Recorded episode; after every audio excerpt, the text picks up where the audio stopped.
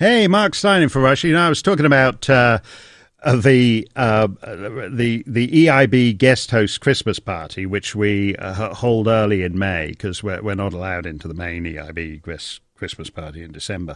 And like I was wondering where like uh, Jason Lewis was. If you remember, Jason Lewis used to be a, a big time uh, guest host uh, for Rush, and he's running for Congress, and he's just been endorsed by the uh, Minnesota Republican Party.